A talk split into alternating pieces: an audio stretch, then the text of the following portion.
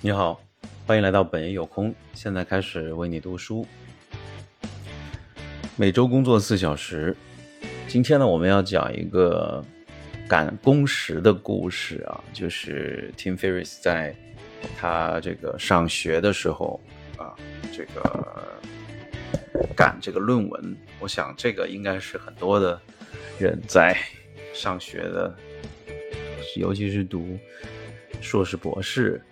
这些人非常有感触的一件事情。我们来看一下，这个与两千年的春天，Ed 叫做肖资啊，资肖，告诉我的一个法则有关。那个时候呢，我忐忑不安地回到 Princeton 的课堂，但是呢，并不能静下心来。占学期分数百分之二十五的期末论文要在二十四小时之后上交。那论文的选择之一呢，就是我当初的选最早最早的这个选择是采访一家刚刚创业公司的主要的负责人，然后呢写一篇关于这家公司运营模式的深度报道。公司的主要领导在最后一刻啊，决定了由于保密和公司要挂牌 IPO 上市之前的预防措施呢。我不能够采访两位重要的负责人，也不能使用该公司的信息啊！这简感觉简直是临时的晴天霹雳吧？啊，就觉得这事儿肯定是彻底没戏了。那么这个课后呢，他去找 Edward 啊，艾德，告诉他这个坏消息。他说：“艾德，我想我的论文可能要延期了。”我解释了现在这种情况。艾德笑了笑，显得一点也不担心。呃，我想你应该没问题的，艾德说哈。他说：“企业老板不就是就是摆平这些困难的人吗？啊，这一句话之后对他产生了重要影响。那么二十四小时之后，最后实现的前一分钟，当艾德的助理正在锁办公室的门的时候，我交上了三十页的期末论文。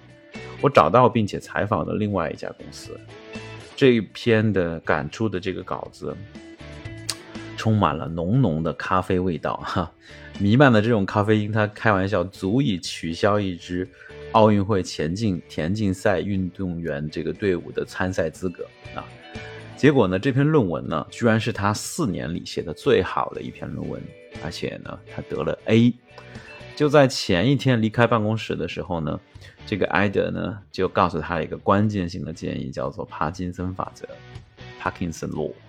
啊，帕金森法则就认为呢，任务的重要性和复杂度与所分配的完成任务的时间啊密切相关，这就是不断迫近的最终实现的这种魔力，也就是这种 deadline DL 的魔力。如果给你二十四小时去完成一项任务，时间的压力会促使你集中精力去执行，别无选择，只能做最重要的部分。但同样的任务，如果给你一周去完成，就换来了一个大题小题大做的六天。如果给你两个月的时间，就但愿不要这样啊，它就会变成了一场什么呢？精神的折磨，精神的磨难。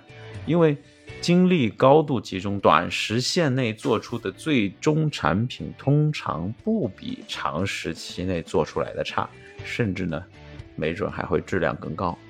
这反映了一个非常奇怪的现象。增加成效有两种顺序颠倒的办法：只做重要的事情，以减少工作时间，也就是八十二十法则；还有呢，就是减少工作时间来做最重要的事情，也就是帕金森法则。最好的解决办法是两个一起来使用啊啊！确定几件影响收入的重要事情，并用最短和清晰的时限来计划它们。如果还没有正确选定目标和重要的任务，就鲁莽的开始和结束那些不重要的事情，就会摇身变成重要的事情。即使你知道什么才是最重要的事情，但如果没有设定完成任务的时限，那些强加到身上的或者突发的次要性事件就会不断出现，不断占用你的时间。一天下来，你会几乎一事无成。除了去 UPS 寄几个包裹、预约几次会面和查阅电子邮件之外呢，朝九晚五的一整天，你想想，你一般还能干些什么？那么，但是呢，不要难过啊。那过去呢，Tim Ferris 好几个月都在干这样的次要的事情，好像是相反了啊，像是公司在管理他，还不是他在管理公司。八十二十法则和帕金森的法则呢，是两个重要的基础概念，它就叫 Core Stone 啊。在这一段这部分里面，我们还会看到他们的不同形式。大部分的投入啊都是无用功，浪费的时间与得到的时间成正比。只有对高负荷工作量的有效的限制，才能够迎来这种优异的效率以及时间上的自由。那么下一个章节呢，我们将会介绍一个 champion 的 breakfast，就是一个很棒的一个早餐啊，一个类似像冠军的早餐，是很棒的一个东西，叫做低信息量食谱。好了，今天呢就是这样的内容，我们下次再见喽，拜拜。